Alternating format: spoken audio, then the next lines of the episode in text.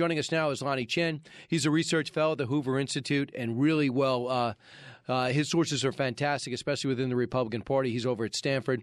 Lanhee, welcome back to Kilmeade and Friends. Hey, Brian, thanks for having me on this morning. Uh, Lanhee, your thoughts uh, initially, first blush, over the decision that came down a short time ago about same sex marriage?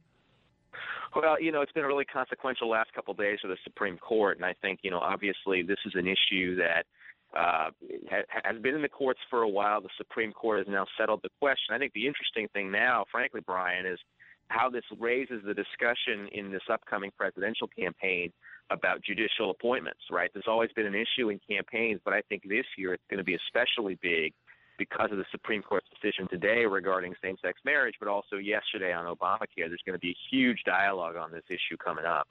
Uh, no doubt about it. And how many uh, justices do you think are old enough to say, I think I'm going to call it a, a career soon?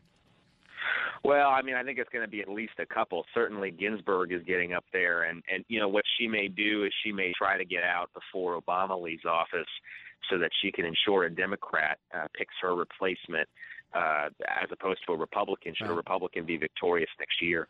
So, uh, no doubt about it, Lanhee. When you have a Republican, most Republicans are for traditional marriage. That's what they run on. You know, I think that a couple don't uh, say leave it up to the states. But now, does this take that issue off the table? I think it does. You know, I think it does to a certain degree. I think you're going to see most of the candidates uh, who who are probably in the in, in that sort of top tier simply just say, look, this issue's been decided by the courts. You know, they may personally disagree with it, and I think they all will say they personally disagree with it because I think they all do endorse the notion of traditional marriage. Uh, but at the end of the day, uh, you know, the courts have made a decision on this, like it or not, and I think that, that doesn't mean there won't be any discussion on it, Brian. I think there'll be some, but the reality is, you know, for these guys politically, it's going to be much easier just to say, look, the court decided what the court decided. Let's move on. All right, Lanhee Chen joins us, a research fellow at the Hoover Institute. Uh, Lanhee, the other thing that's interesting to bring up is Obamacare. That came down yesterday. David Axelrod and Dana Perino uh, both said, uh, I think it's good news for Republicans. It takes it off the table and this way they don't have to scramble and be the bad guys as everyone getting these so-called free subsidies will look to the Republicans and blame them when they no longer have that free check.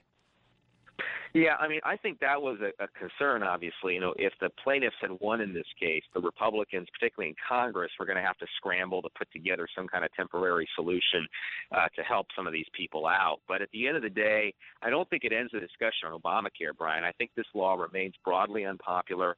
I think it's going to be a part of the dialogue in the 2016 presidential campaign. Right. I think the onus is going to be on these candidates to say, hey, look, all right, you don't like Obamacare. What are you going to put in its place? And ultimately, that's where the discussion's going to migrate. Lanhee, there was a time when I could talk to you real quick about the Republican field, but it's impossible to do anything quickly about the Republican field. So I'll pick two items. Chris Christie gets in Tuesday.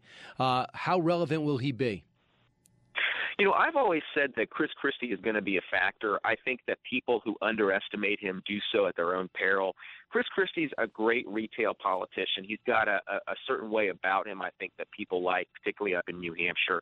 And he's been the only guy so far that's really put detailed proposals out there on entitlements and on foreign policy and on some other issues. So I think he's going to be a significant factor in this race. big story in Politico today that says Republicans worried that Donald Trump is surging. Are you somebody that uh, is worried? Do you think it's a bad thing that he is? You know, if you think back to the 2012 primary, Brian, when uh, you know when Governor Romney was the nominee, there was always the flavor of the month. You know, Herman Cain. At one point, it was Trump. It was Michele Bachmann. Look, I, I think Trump's uh, doing a lot of interesting stuff out there to get attention.